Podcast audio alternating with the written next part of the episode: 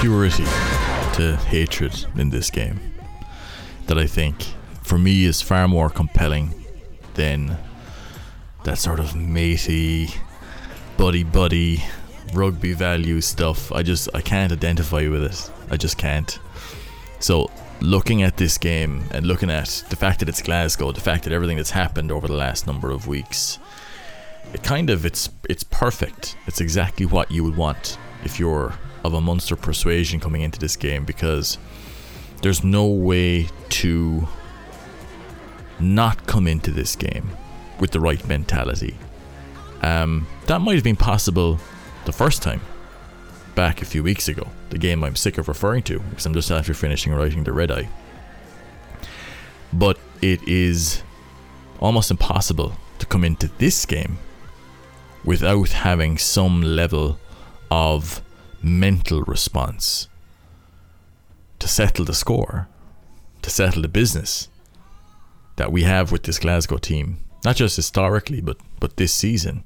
I was in Thomond Park for that game um, a couple of weeks ago, and yeah, seeing Glasgow running around the place afterwards, you know the the rubbing it in fellas' faces, you know Sione uh, Vailanu was at that a fair bit. It's not good. It's not good seeing that. Remember last time we played Glasgow and Scotstoun, um, we won there. So that would have been fresh in their minds as well. Um, there is a real rivalry between these two teams. There's no trying to no there's no point trying to pretend otherwise. That that is what it is. But like I said, there's a purity to that. Where both sides know where they stand. You hate us, we hate you. Let's just fucking go at it and see who comes out on top. I kinda like that. That's simple. And I think it's something that Munster in particular can identify with in a way that sometimes I think has proven difficult against Leinster. Um, there are no such problems when it comes to Glasgow.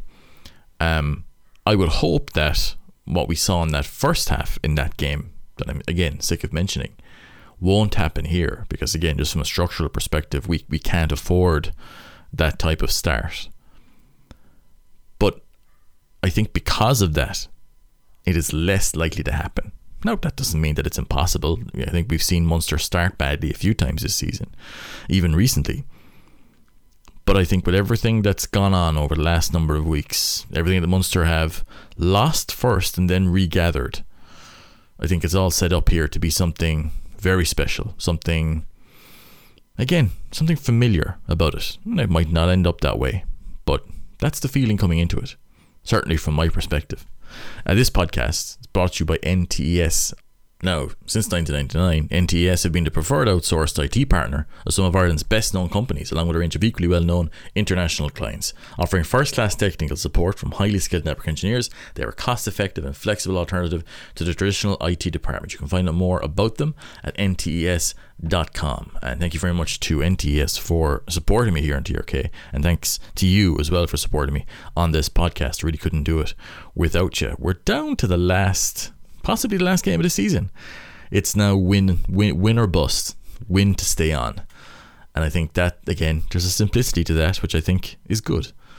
Um, if Munster deserve to keep their season going until next week, they will. They've got to earn it, though, against a very, very good Glasgow side, who, under Franco Smith, they're not, they're not a team transformed, but it is the perfect marriage between the players who are already there with a coach who has a system that's almost perfectly suited to getting the best out of them. I think, given how successful he has been at Glasgow this season, I wouldn't be surprised at all to see him make the move up to Scotland sooner rather than later. So for Glasgow, there is an element of win now about you know what they're doing this season, and they may win now. They're in a Challenge Cup final against Toulon. I actually think they're a bad enough matchup for Toulon. Um, if they can keep Toulon's power out of the game, that'll be something that'll be uh, of uh, interest to them for this game also. But um, they have had a really good season. As I was looking there earlier, if the URC season was only 10 games long and it included the last 10 games, Glasgow would finish top. 43 points they've earned over the last 10 games. More than Leinster, more than us, more than Ulster. They are on a flying run over the last couple of months. And, you know, to a certain extent, you could look at that game against Munster as a real land for me also as well. I knew Glasgow were good, but I think coming into it, look, seeing how they were rotated as well, I kind of was a bit shocked, you know, to see how good they were, and then conversely how bad Munster were. Sometimes those two things can be mutually exclusive, but I think you look at, you know, the the, the way that they've approached their season. They started poor enough, a bit like ourselves. They lost the first game of the season. They, I think they went one, win one, lose one, win one, lose one. Um, and then they really started kicking into gear around December. Now, to be fair with some of the Scottish teams, they do have a slightly easier run with the fact they're playing Zebre twice. Um, and Edinburgh haven't been great this year as well, which kind of makes it even a little even more lopsided. The Scottish and Italian shield. I'm going to call it the the batter shield, and it is you know I th- I think it's one of those where Glasgow are probably good enough to get into the playoffs even without playing Zebre twice because again that's an easy ten points. Um, but at the same time, they are you know they're in part because of that. But again, every everybody's schedule is different. I think the Irish provinces' schedules are more difficult just because of the quality of sides that we have to play more often. Um, but I think when you look at um, Glasgow, they more than deserve their home quarter final. They've been really really good. And um, some of their signings in the last season or two have been outstanding. They've done done so well for them. But you know, I think coming in here with the team they've named, it's again fairly formidable. You know, we'll just go through it there. Back three: Ollie Smith, Sebastian Cancelliere, and uh, Kyle Steyn, who captains the side from the wing. In midfield, they have Sione Tuipulotu and Stafford McDowell, who was so imposing, so good uh, against Munster in Thomond Park. Really, really physical, big, hard runner, good hands. Um, kind of almost as kind of I won't say come from nowhere, but he's kind of just popped up in the last season or so and just been like an outstanding talent for Glasgow and I'd say soon to be Scotland. Um, at halfback they have Tom Jordan and George Horne. Um, George Horne is in instead of Ali Price, although he has been consistently throughout the season. Really suits what Glasgow are doing. He's a breaker, he can sniper on the fringes, good pass quality, decent kicker of the ball as well. And Tom Jordan has been very strong for, for Glasgow all season as well. Um, so you look at their pack Jamie Bhatti, Johnny Matthews, who's scoring some load of tries as of late, and um, Zander Fagerson in their front row, uh, Scott Cummings and Richie Gray in the second row, Matt Fagerson, Rory Darge, and Jack Dempsey in the back row to start. On the replacements bench, Fraser Brown, Nathan McBeth, which is a very real uh, name, um, Simon Berghan, JP du Preez, Lewis Bean, uh, Sione Vailanu, Ali Price, and Hugh Jones. Um, so again, depth there, bit of quality as well. Like they've gone for a six-two split, same as us. But like you look, and like last time out, they were able to bring on a lot of size in Thomond Park. They brought Lewis Bean on, and I think they had another guy who's not playing here, but they have a lot of size and power that they're able to bring off the bench, and they're going to do the same here uh, with JP du Preez and Lewis Bean. Like they look I'm trying to figure out what their potential second half build will be, and I'm not sure if they'll go Scott Cummings off for uh, Lewis Bean and, and Richie Gray off for JP du Preez. Lewis Bean can play in the background or back row as well, so they may look to add a little bit more size there for maybe Rory Darge. Um, but you know, you look at the again like their back five there. It was a difficult one for us to handle in Thomond Park. Same with uh, their their front row. Although they've like they've changed up elements of the guys they had there, but still size, power, scrummaging. Uh, you know, g- good scrummagers there as well. Um, it's a formidable Glasgow team who are playing in a system that really suits them. That in and of itself is actually a hugely effective part of their game, and that so much of what they do suits them down to the ground. Now, I've watched a fair bit of Glasgow over the last couple of weeks. I watched them against the Scarlets, but the game that was most interesting to me was their game against Gla- uh, Connacht uh, because it's in Scotstoun, and like the conditions are going to be more or less the same, similar enough. I mean, with the 4G pitch, it's kind of it's kind of uh, you know fairly standard anyway. But looking at the way um, Connacht were able to put it up to Glasgow in that one. Now I know Glasgow weren't at full strength there either, but that to me gave me a good idea as to how you can you know take on this Glasgow team and and hurt them. One of the interesting statistics in the build up to this game was that Glasgow uh, they get over the gain line less than any other team in the league. When I'm looking for a parallel to the way that they play, they most remind me of um, Wayne Pivac Scarlets team from the 2016-2017 season when they actually won the Pro 14. Um, the way that they approach their possession game, very sharp, very quick, very high tempo. Nobody has quicker rucks than Glasgow. Not Leinster, Munster a third actually. Then it's Leinster, then it's Glasgow. They play with such pace at the breakdown, and again that comes from the fact that they're not overtly concerned with winning a whole ton of gain line. Um, one of the downsides of, of playing a kind of a, you know, where, you, where you're going for a big gain line every single time, is that it's relatively difficult to clean. Um, you know, because if you're going to be making yards with the ball in hand, you know, there's offload possibilities are there as well. Glasgow don't really offload all that much, but you look at the the way that they play, like they will hit you quick. They'll set an offside line with a quick ruck, and then they're gone. And they've got so much framework, especially in the post um, set piece, um, where especially after the scrum, they caught us real bad in Thomond Park with that. But they're really accurate with their passing, and they love getting uh, numbers overload in, in the wide areas, just like that Scarlets team under Wayne Pivac.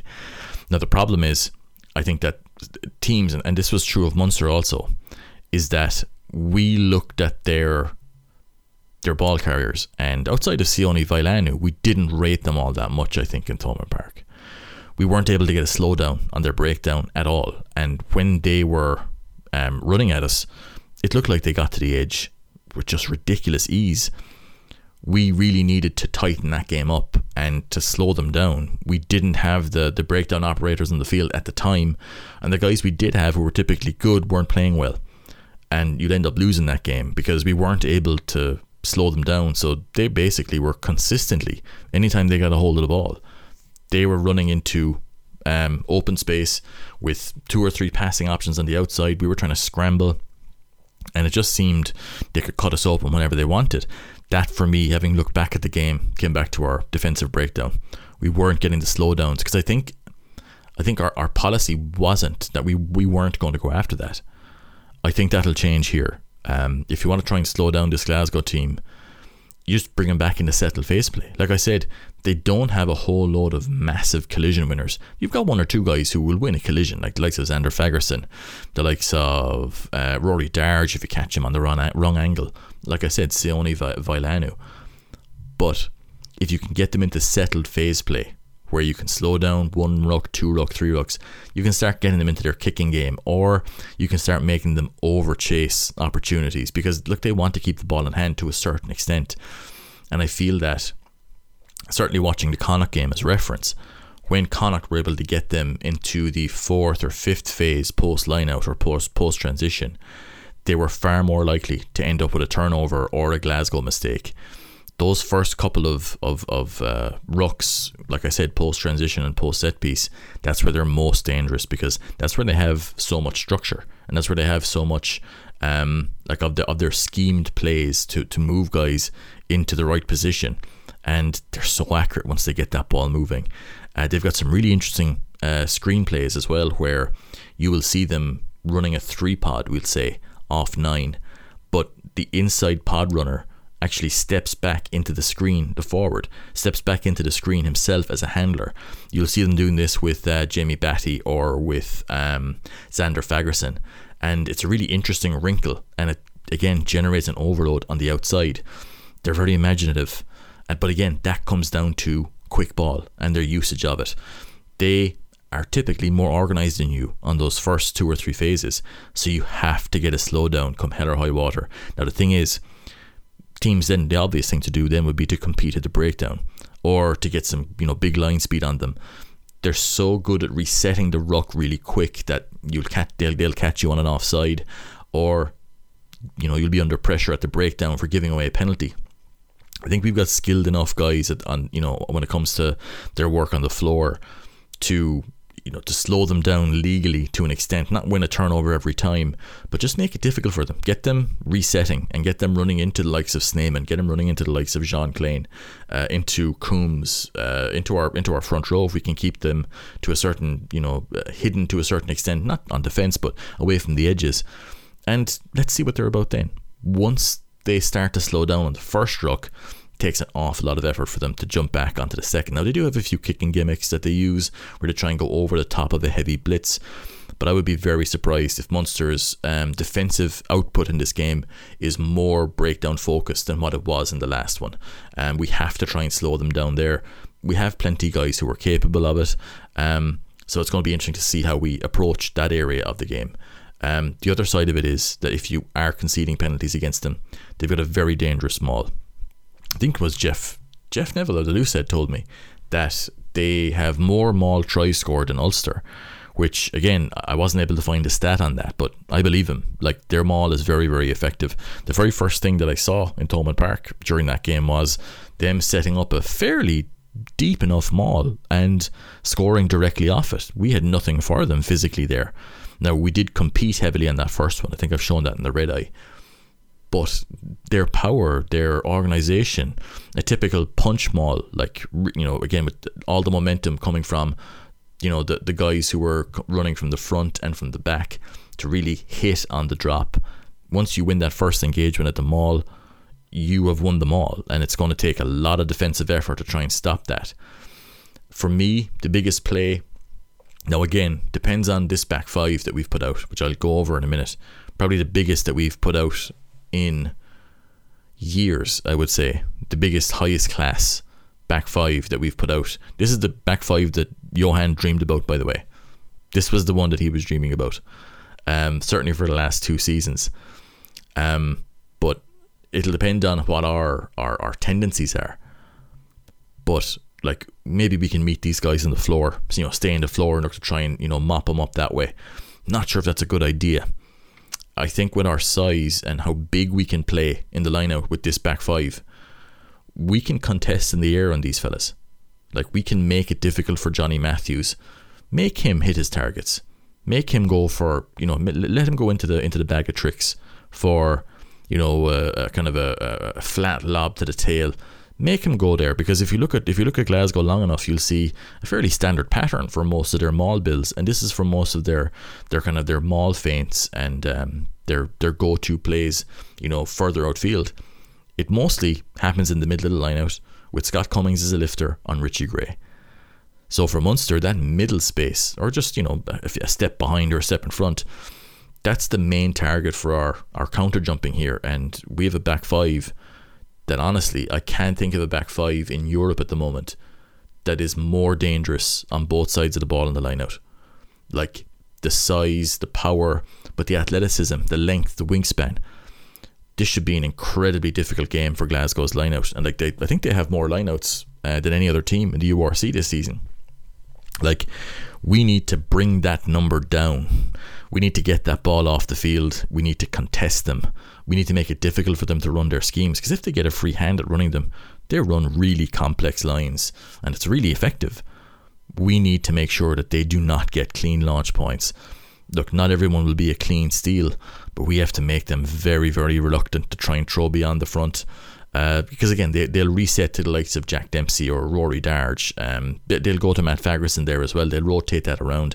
I think part of the reason why Sione Vailanu hasn't started this game is that once they heard that that Tadhg was back fit. I think they wanted more line out capable players in their back five. Sione Vailanu isn't line out capable. Uh, Darge, Fagerson, and uh, Dempsey all are as tertiary jumpers, but they'll need them because if they want to go for that five plus one, we have a five there that live with anybody, any team in the lineout. We haven't been able to feel this in three years. But with the, the size, the athleticism, we should be a nightmare team to throw against here because we've just got everything that you'd hate as a lineout. Opposition, do they have elite super heavyweight size? Yes. RG Snyman, six foot ten, huge wingspan, difficult guy to throw around if he's at the tail or patrolling in the middle. You've got Jean Kleyn, another six foot eight guy, but he's a really good lifter as well. And can also get that six foot ten guy really high into the air to bother a guy like Richie Gray, who's a tall man himself. That's fine. But then who do you have? Tadhg Beirne, one of the best counter jumpers in the game, patrolling the middle and the tail as well. He's also a really good line out technician as well, so he's capable of being, you know, transitioning from lifter to counter jumper really, really quickly. Then you have Peter O'Mahony, best front jumper, middle jumper, counter jumper in the game at the front, more than likely patrolling the front and back. Really good reader of the game as well. Um, if they, and I think Munster do understand where Glasgow like to build a lot of their game from, you've got there, like I said, three guys who are incredibly capable of getting up and launching uh, and making it very, very difficult for you to get clean possession.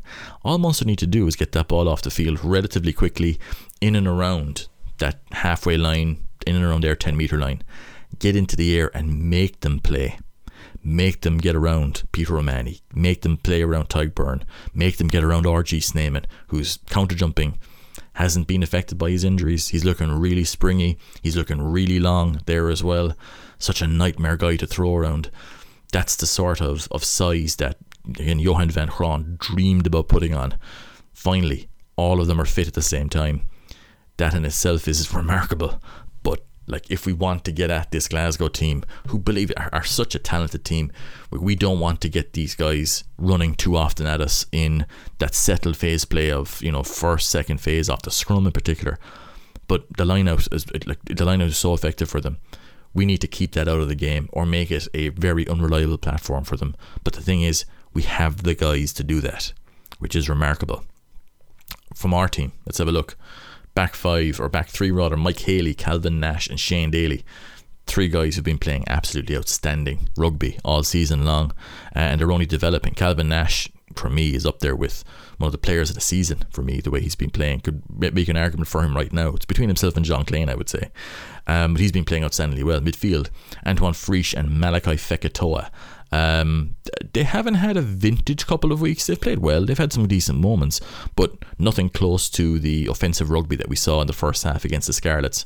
Um, if we play to our potential with regards to what we have in the pack, it'll be the likes of Frisch and Fekitoa who have the capability to really open up this Glasgow team, who concede more tries and more line breaks than you would expect for a team who's been playing as well as they have.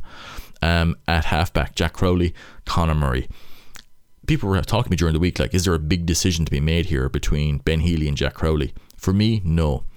Ben Healy had some great moments in the South African tour, finished the games really strongly. He's on the bench here as part of the 6 2 with uh, Craig Casey. He's been playing really well. But if you look at Jack Crowley in those games, he's setting the platform.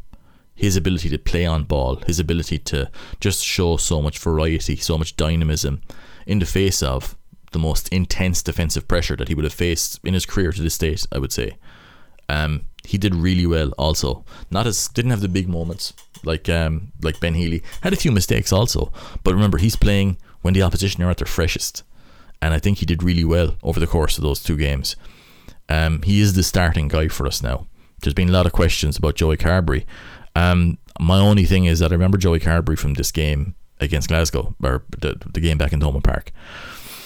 And my big takeaway from from Joey was is that he just looked like he was going through the motions, which again I know is one of those kind of pundity things to say, but you know there didn't seem to be any drive coming from him. There was one moment in the second half in particular that stuck out to me when we were looking for an exit, and um, this was early in the second half, so we were again 28 nil down at this stage. We needed something. We needed our, our, our, our playmakers to make something happen.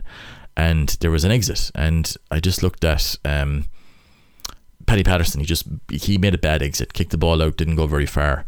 And you remember he looked over at, at Joey Carbery, who was just standing there with his hands on his knees, saying nothing, said nothing. And like at that point, you're looking for your ten to drive you on. Now this isn't about Joey Carbery; he's not playing. But in that game, once Jack Crowley went to ten, he was at twelve. Once he went as the primary playmaker, everything Munster did look so much better. Um, way more dynamism, way more uh, direct attack, way more impetus, momentum, which are all vague, nebulous words. But this is why, when you look at Jack Crowley, I think he is the guy going forward because he has that character, I think, where he doesn't let games bypass him. He has a spicy way about him. Like you can see it in the way that he gets across, um, where he get you know, you know he ends into certain collisions with real, again a bit of, a bit of drive, a bit of a bit of spice in him and like he's not a guy who's afraid of the physical stuff either. He goes right after that too. So that aspect of his game is, is again it's a huge positive, but it plays into what Munster are trying to do offensively also, especially in this game where we will have our optimal pack build for me. Like Munster are playing a high possession, like high volume possession game over the course of the last couple of um, well this season, right? And you look at like where we're trying to go. There are a couple of different philosophies in the game at the moment, where you have counter transition teams like Leinster uh, and Connacht, and I think Glasgow to a certain extent. But then you have um, high possession, high volume, or high volume possession teams like La Rochelle. I think we're trying to go down the La Rochelle route with regards to our approach to the game because this season I assumed or I had a, a, an idea in my head that we would go down more of a counter transition route. We really haven't. There's been moments where we've done that in games, but it hasn't been a consistent tactic that we've looked to try and do. What we have tried to do is kick um, like in the middle distance, not short enough for it to be consistently contestable. We might do that here, but not long enough where it's a kind of a, a long bomb kick where you're basically looking to play a lot of transition defense and then you know play off the transition you get from that. We're not really doing that, not to the same level. But what we are doing is is that when teams do kick to us, which isn't necessarily directly after we've kicked to them, we go directly into our transition shape there afterwards and straight into post transition phases and look to try and hang on to the ball for five, six, seven phases or more. Like you look at Munster stats this season, we are the third highest um, team in the league for scoring after six plus phases. And a lot of those come from not in the aftermath of, of a line out, which again is, you know, you look at, at Leinster and Ulster, I think are fairly high up in that scale because they get into those close range um, you know physical battles where you have a five meter lineout, for example, it gets onto the try line. You have one phase, two phase, three phase, four phase, five. You know, goes goes like that along the try line. For Munster, we have had those moments, but a lot of our multi phase um, sets are actually happening way further out. So, what we're building is a style of game that prioritizes hanging onto the ball. We have a the highest ruck retention rate in the URC, ninety six percent. We need that. Like we've been on a great run over the last ten games. Like our first uh, I think the first seven games, we were, like I said, 14th. We've turned it around because our breakdown has turned around for the vast majority. So, like, we need to be at that 96% level of retention. This is what I've been doing with the on the 10 euro tier with the ruck retention or the, the you know the offensive ruck work score is trying to get numbers on that so we can track it. And Munster being such a high volume on ball team, when our offensive ruck numbers are good and high, we're playing well and we're winning games. The highest game that we have, or that I have this season on record, was Munster versus the Bulls from back in October, which seems kind of like a random game. But that game we had our highest combined offensive ruck work score, which is if you run up all the scores that all the players had, it was the highest that we had all season long. When we break that down to an average, you can get your what you need to be hitting per quarter to be hitting our optimal range.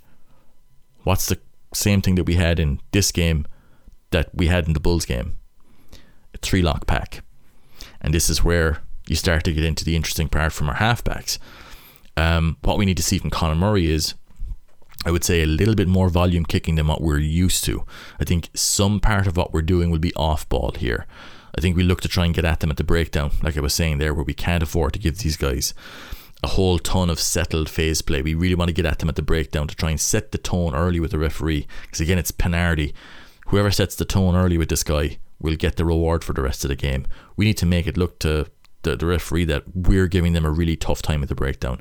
That doesn't mean that we'll be winning a penalty every other ruck, but it does mean that we'll be in a situation where we can slow them down and legitimately so because we've got guys who are well renowned breakdown players, Tadhg Beirne, um, Peter O'Mahony, but then Gavin Coombes as well. Snyman is a guy who's good for a, a, a turnover. Same with Diarmuid Barron.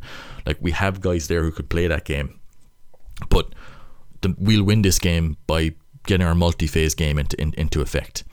And like when we've played really well over the last couple of weeks, it's because our line out and our maul has functioned again.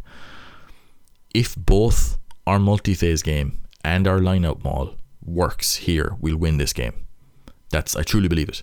Um, because when we have lost this season, it's because we haven't been able to get our um, our uh, offensive ruck game into gear, which means we're losing possession, or because we're playing so much multi-phase ball, we're kind of consistently throwing noise onto the next player, so the next ruck is poor and it's harder to resource, and then the next one is. Um, so like we need efficiency there, but that would be balanced out if we had a fully functioning line out of Maul, which all season long we really haven't had. Like it's been a real struggle for us over the course of the season where again, we've been playing a lot of small ball though, you know? Like how many times this season have we had only one, you know, actually proper sized modern second row in Jean Kleyn? For a lot of the games we've had this season, he was the only guy we had available, both starting and on the bench. So that means that you're not able to play big at the lineout.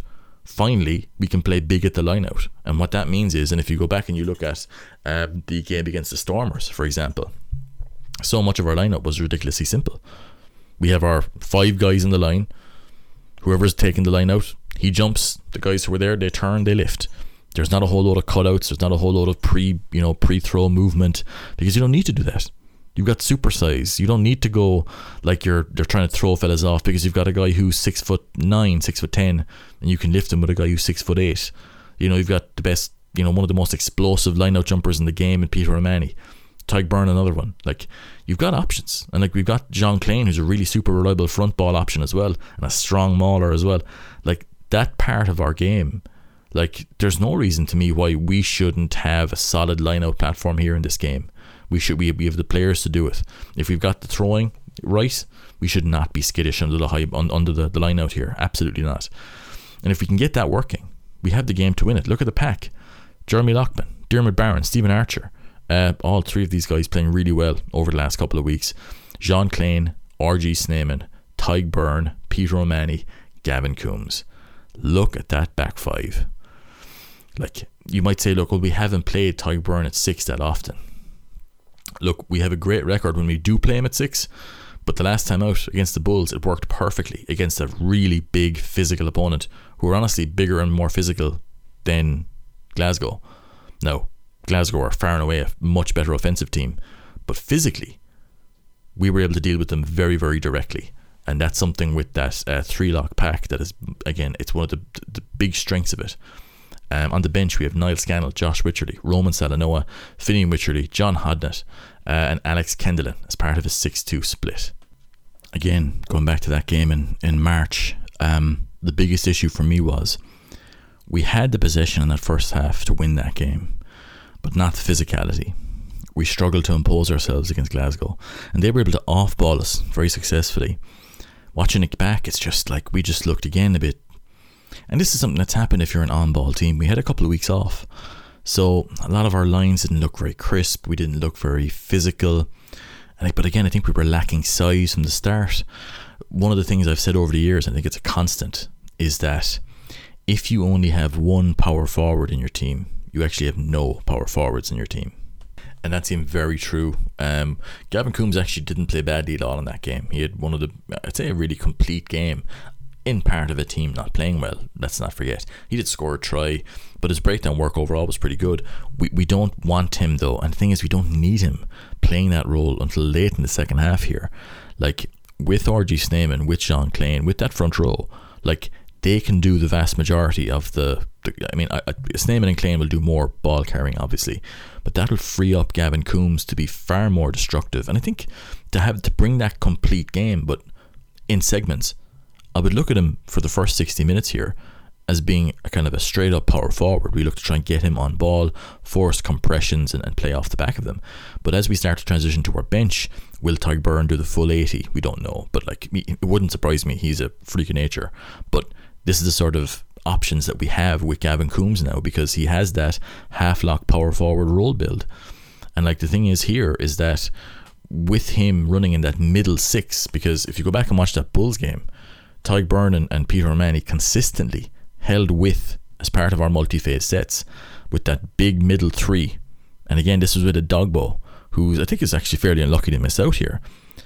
But you look at the the big three we had in that middle in in that middle of the field, we had Coombes, we had Kleyn, we had Edogbo, and they were able to win those central collisions and retain the ball. You had Loughman playing well. I think it was Loughman, uh, Scannell, uh, I think Archer actually, or Salanoa, all playing really well there. That will give us the opportunity if we can retain the ball with the backline we have, the creativity of Crowley, of Frisch, of Fekitoa even. We have weapons that can hurt them repeatedly. And the thing is with Snyman, who I, I haven't really mentioned here, is that his ball carrying is a huge threat to Glasgow.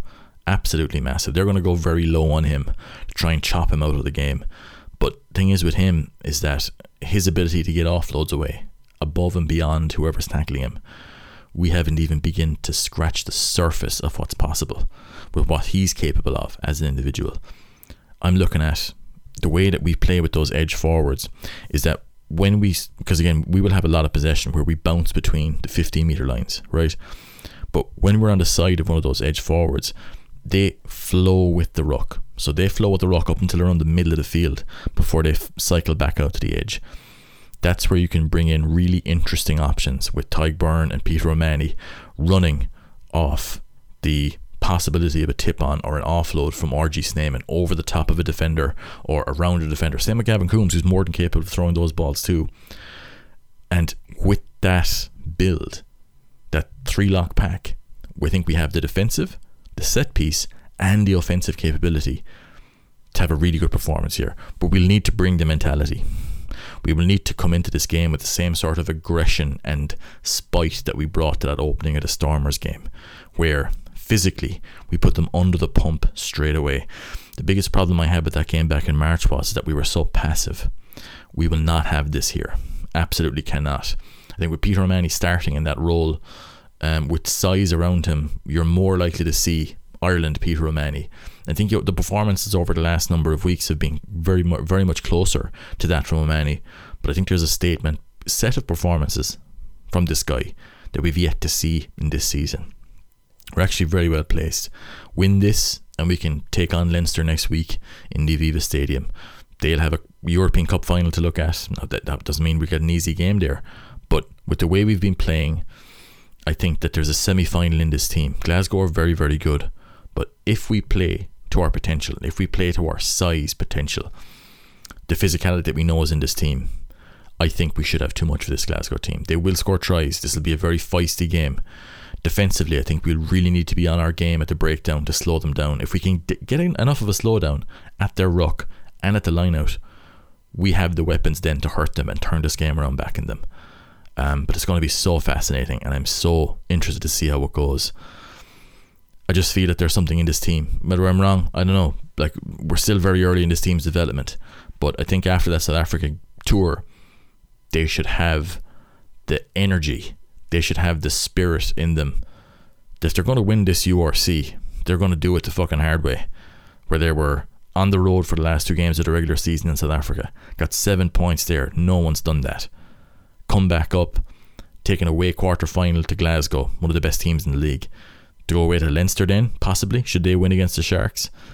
That's the hard way for me. That's the way that this team likes it. Traditionally, culturally, the hard way has always been the way. So we'll see if they can bring that this weekend. Thank you very much for joining me. Thank you very much for being a TRK subscriber. I will talk to you again very, very soon.